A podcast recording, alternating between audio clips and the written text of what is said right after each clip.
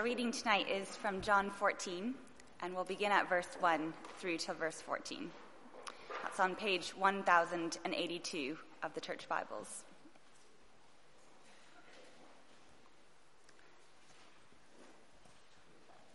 So, John 14, 1 through 14, on page 1082.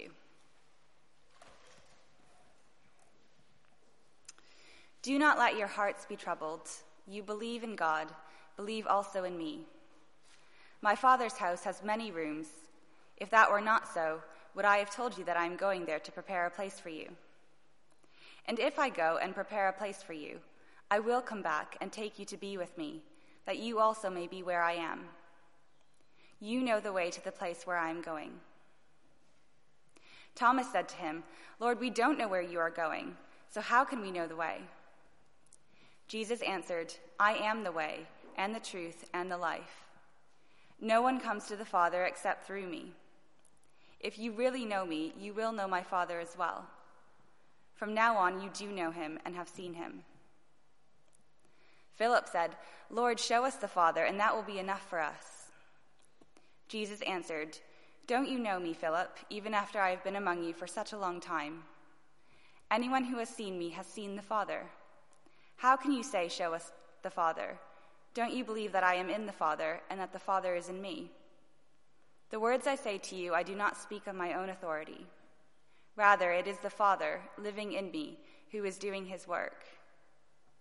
Believe me when I say that I am in the Father and the Father is in me, or at least believe on the evidence of the works themselves. Very truly, I tell you, whoever believes in me will do the works I have been doing and they will do even greater things than these, because I am going to the Father. And I will do whatever you ask in my name, so that the Father may be glorified in the Son. You may ask me for anything in my name, and I will do it.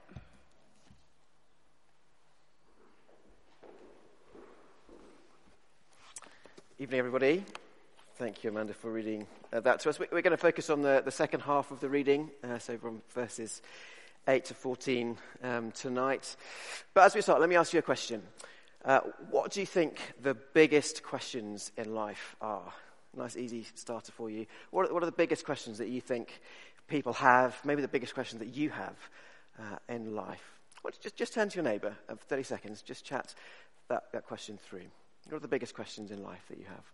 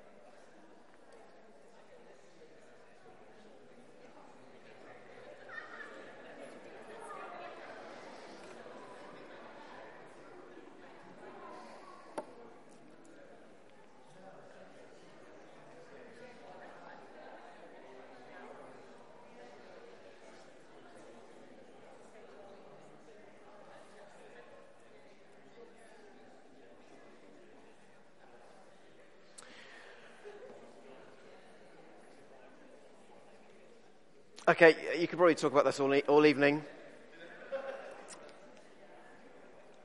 Um, look, here's, so here's, um, here's, here's, three of the questions that I think are maybe the biggest questions that people have in life.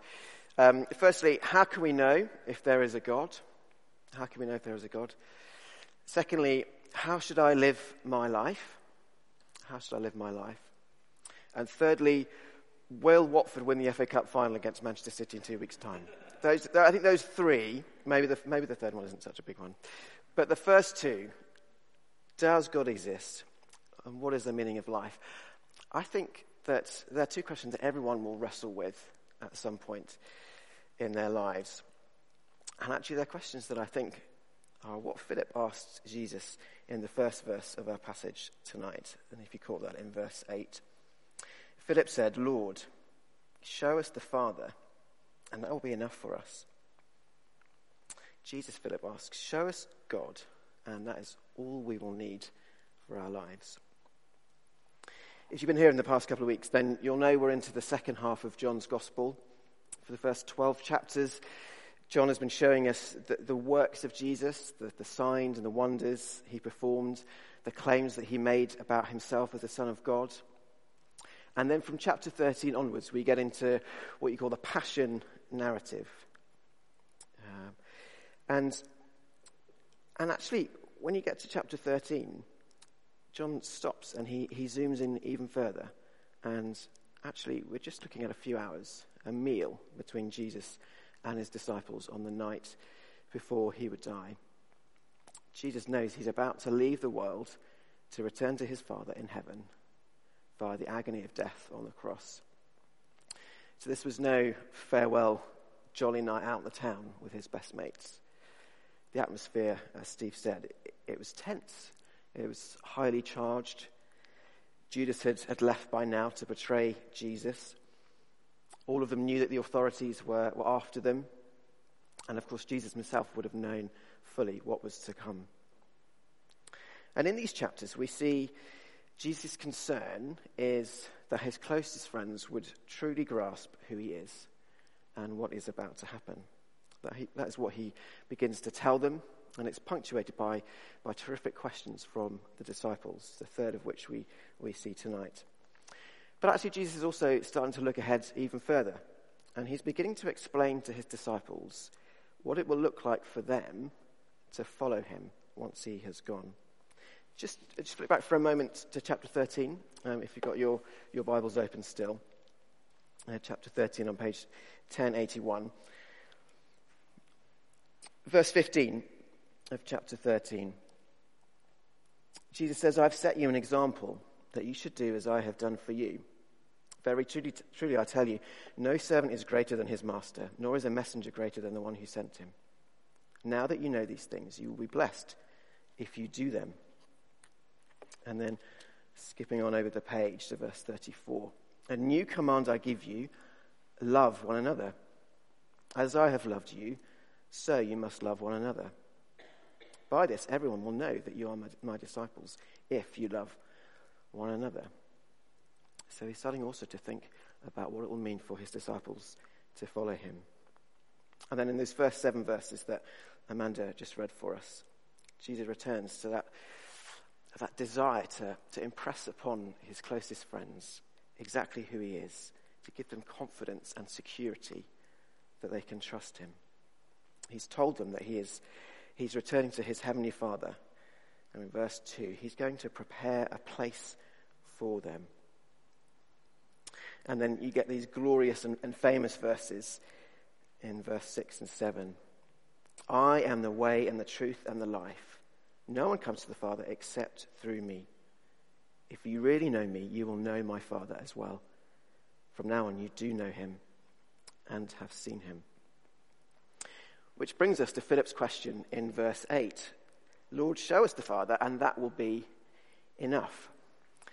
Now, in the context of, of what Jesus has just said, and, and really everything that's gone before, that question can seem to us like a kind of infuriating question to ask. It's easy for us to kind of think, ah, Philip, what are you doing?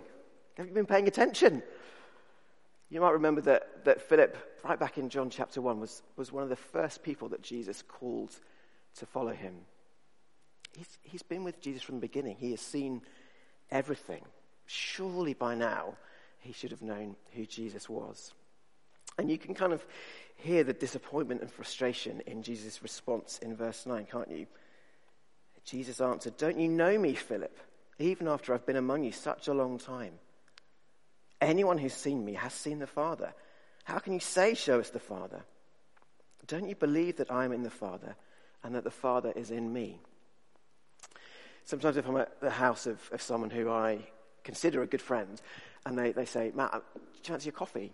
I'm just going to put the kettle on, put the kettle on, make, make a pot. Do you, do, you want, do you want a cup? And I think, no, I don't want a coffee. I don't like coffee. It tastes like ash. Surely you know this by now. I'll have a cup of tea, please. And if it's after dinner, then make it peppermint. now, is that, is that what's going on here with Jesus? Is he kind of saying, Jesus, don't, Philip, don't you know me? Is he feeling sort of exasperated like we might do, kind of wounded pride? Well, of course not, is it? Jesus' concern with his reply, as it has been from day one, is that people will believe who he says he is and have absolute trust in him. Look, there's some headings on your postcard if you've got them, and we're getting to our first heading there. Look, believing in Jesus' name. That's, that's the first uh, and really most important thing that, that we want to look at tonight. Let me read on from the middle of verse, chapter, verse 10. The words I say to you, I do not speak on my own authority. Rather, it is the Father living in me who is doing his work. So, if the question that Philip is asking that, that is, what is can we know God? Then Jesus states again very clearly that if you know him, then you do know God. You might not know that, that Jesus talks of God as his Father more than a hundred times in John's Gospel. And about a fifth of those are in this chapter alone. But I wonder if, if a bit like Philip, we, we struggle to grasp that, um, what that means. Because if we want to get to know somebody, then getting to know their son is not the same thing, is it? So if you wanted to know my dad, for example, then I'm not that much good to you, actually.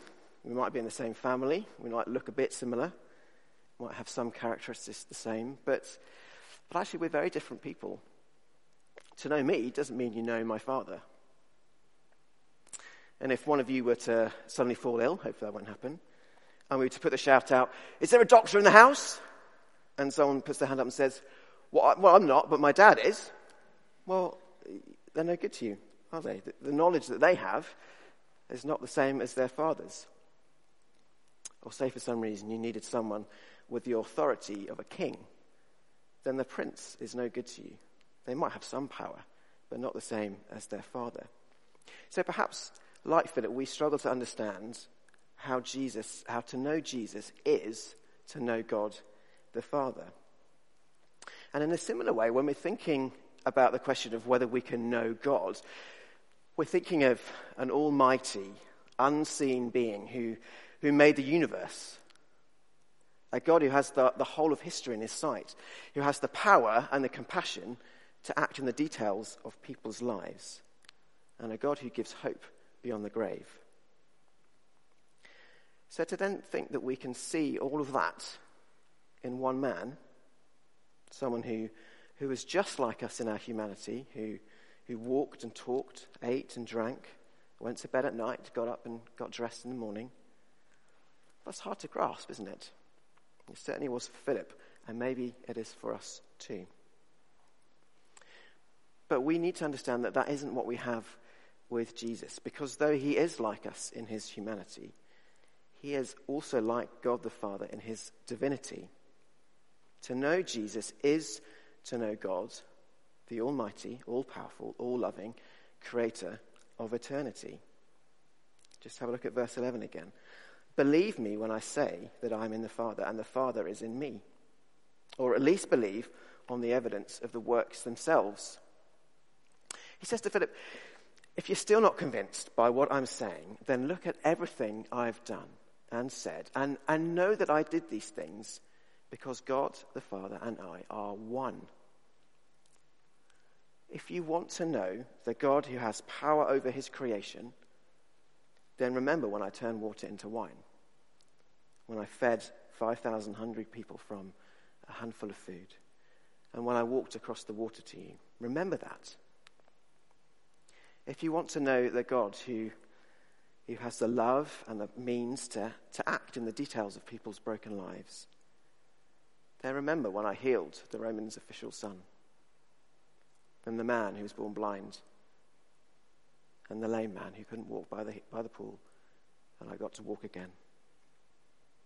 And if you want to know an all powerful God who has knowledge and authority even over our deaths, then remember, remember when I raised Lazarus to life and wait and see what I'm about to do. You see that Jesus, he wants us to be utterly sure that he and God the Father are one. To see Jesus is to see God. To know Jesus is to know God. That's the first thing that these verses impress upon us tonight. But Jesus doesn't leave it there. He goes on, as he has been doing across this meal, of explaining more of what it will mean for those who do believe in him. Have a look at verse 12 again as we get to our second point living in Jesus' name. If Jesus had just answered that first great question that we are thinking of, how can we know God? Then he now goes on to answer that second question How should I live my life? Let me read verse 12 again. Very truly, I tell you, whoever believes in me will do the works I have been doing, and they will do even greater things than these, because I am going to the Father. So, what does Jesus mean here? That whoever believes in him will do the works that he has been doing. And then actually, that they will do even greater things than these. Now, you remember that Jesus has just been reminding Philip of, of the works he's been doing, that the miracles that he's been performing. So, is it the case that the believers will, will do the same things? Well, I guess it's true if you read the book of Acts that disciples and apostles were, were later able to do some amazing things. They were able to heal the sick, cast out demons, even raise dead people to life. And so maybe the greater things that Jesus is talking about means those, and, and more of them, more disciples, more miracles. You can see the logic in that. Maybe that's what Jesus is talking about. Well, I don't think that that can be the case, though, can it? Because Jesus here is saying, whoever believes in me will do the works I have been doing. And I guess we know from the rest of Scripture and from 2,000 years of history that that just isn't the case, is it? It isn't the case that every single believer can do miraculous signs such as that. So I don't think that's what Jesus is talking about here. But I think the key here is, is to start to think about what Jesus' works were for. If we do that, then I think we can start to understand what he means. If you remember that Jesus has said again and again that the works he has done were to help people believe that he is the Son of God, he is the Messiah, and so that people would put their trust in him. So Jesus did his work so that people would believe in him and to glorify God. So it follows from that then that those who believe in Jesus will go and do the same. I think Jesus is saying that his, his disciples, the people that believe in him, will go on to live lives that witness to Jesus being the Savior of the world. And it fits with what he said previously in chapter 13. As I have loved you, so you must love one another. By this, everyone will know that you are my disciples, if you love one another. So if you're someone here tonight who believes in Jesus, then to do the work that Jesus did is to strive to glorify God by obeying his commands and pointing people to Jesus as the Savior of the world. So, if that is the work, what then is the greater works that Jesus was talking about? Well, I think there it's to do with the message that the works convey. Let me say that again. I think the greater works here is referring to greater, a greater message that the works convey. I think the clue there is in the end of verse 12, where Jesus says, because I am going to the Father. Because I'm going to the Father. So, when is it that Jesus is going to the Father? Well, it's, it's after he's been raised to life from the dead. So, there's something about the resurrection that means the works or the message that believers have now is better than the one before. Let me give you a, a silly, trivial illustration. Let's try and get this across, right? So I don't know if you're a fan of the, the Marvel Cinematic Universe, as it's called, um, or the Avengers movies. I'm, not, I'm not a super geeky fan, but I enjoyed the Avengers movies. I've seen quite a few of the other ones. Um, but from the films I've seen, and from the trailer for the latest one, Avengers Endgame, still out in cinemas, I knew that I wanted to see this last one. I knew that I wanted to see it because from everything I'd seen before, and from the trailer for this one, I thought this is going to be great. I want to go and see this. Now I have seen it. And I can tell you with absolute certainty that it is phenomenal. Okay, you should go and see it. You'll laugh, you'll cry, you'll um, eat lots of popcorn, you'll cheer, everything. Go and see it. But now I'm able to tell you everything about it. I won't, but I could tell you everything about this film in full and how all the 21 films that have gone before are fulfilled in this film. Now, that's a silly example, but the message of salvation that, that Jesus preached, and indeed everyone who went before Jesus, it was not as good as the message that we have now since the resurrection because it was just a shadow. It was an anticipation of what was to come. The cross had not yet happened. The promise of forgiveness from sins that had been preached for thousands of years, it was yet to find its fulfillment. And that path that Jesus was laying, that, that way from earth back to his heavenly home, that, that made it possible for believers to follow after him, well, he hadn't done it yet. But since the resurrection and since his ascension back to his Father, that has changed absolutely everything.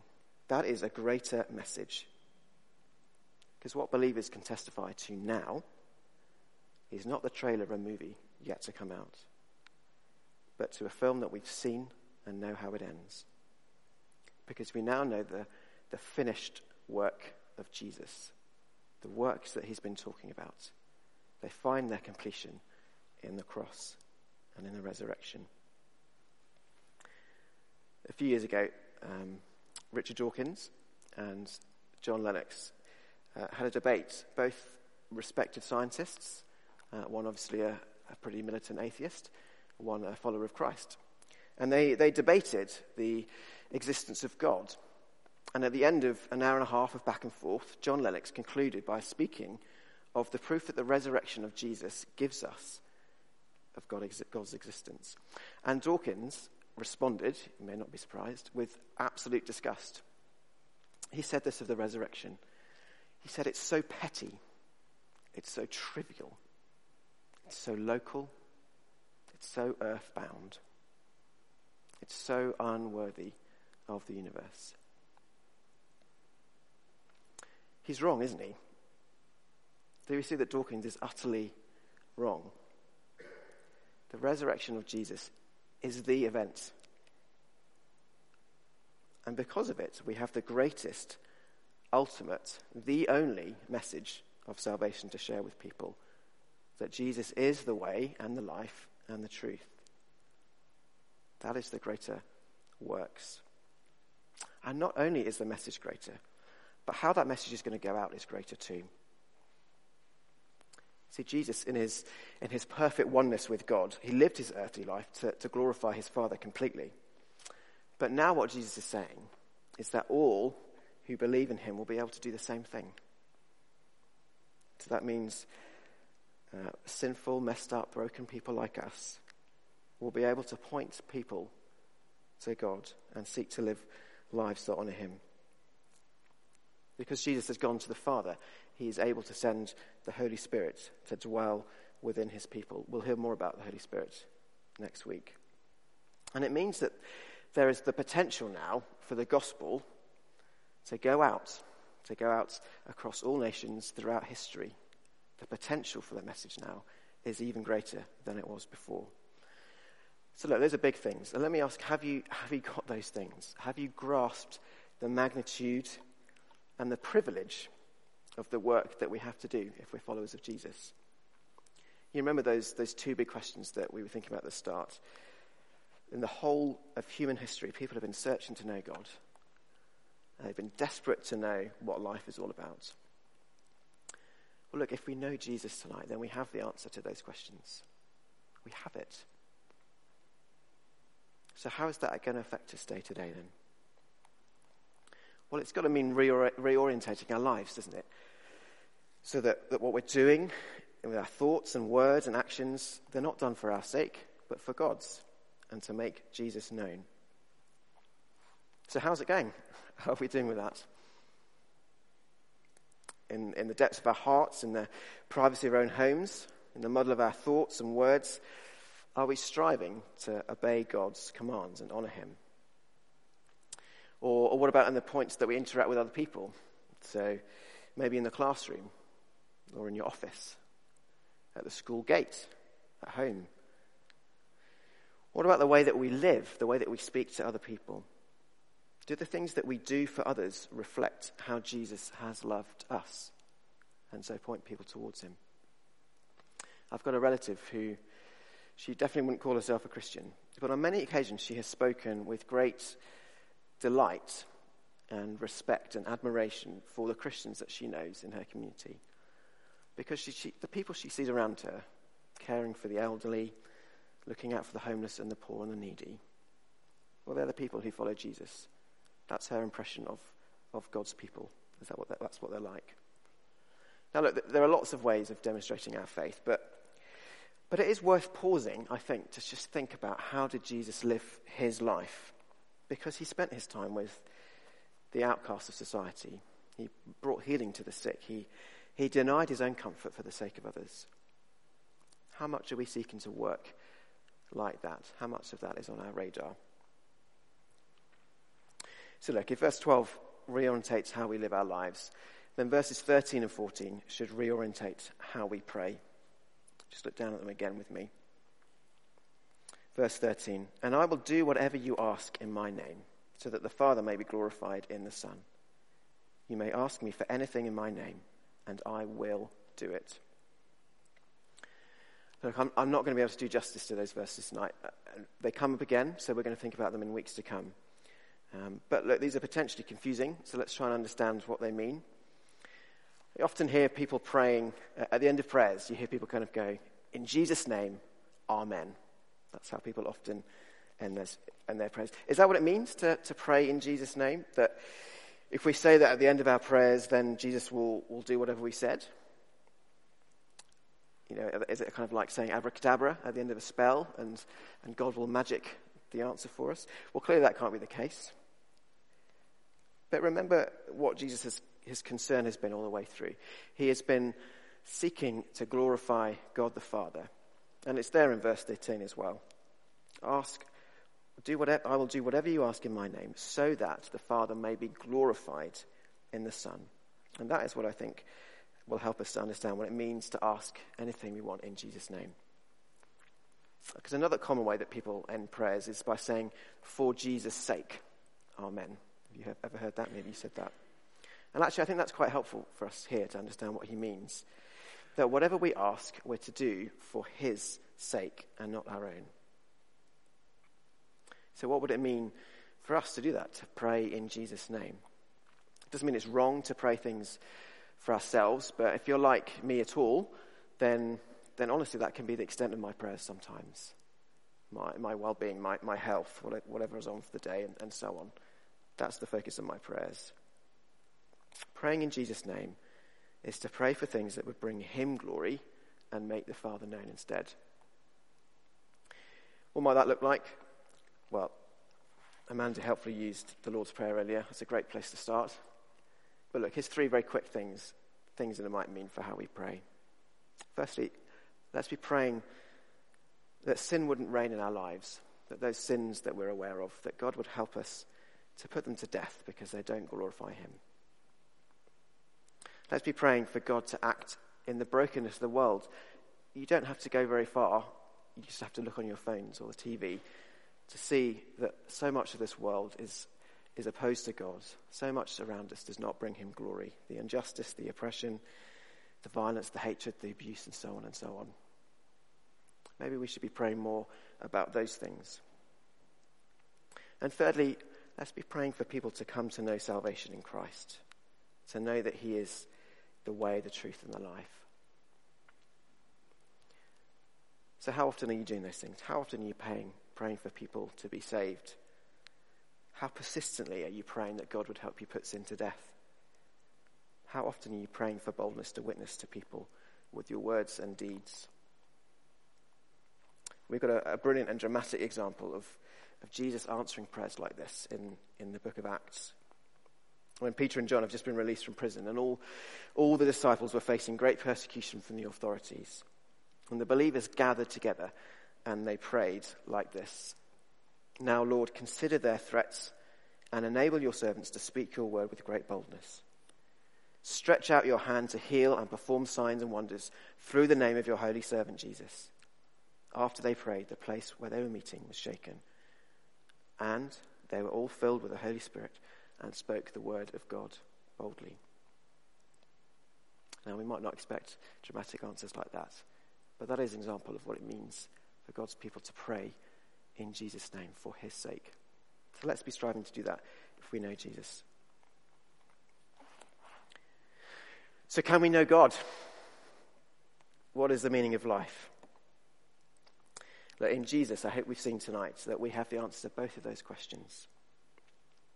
To believe in Jesus is to believe in God. To know Jesus is to know God. And for all of us who follow him, then the meaning of our lives is to bring glory to God in our works and our deeds. Why don't I pray for us as we finish?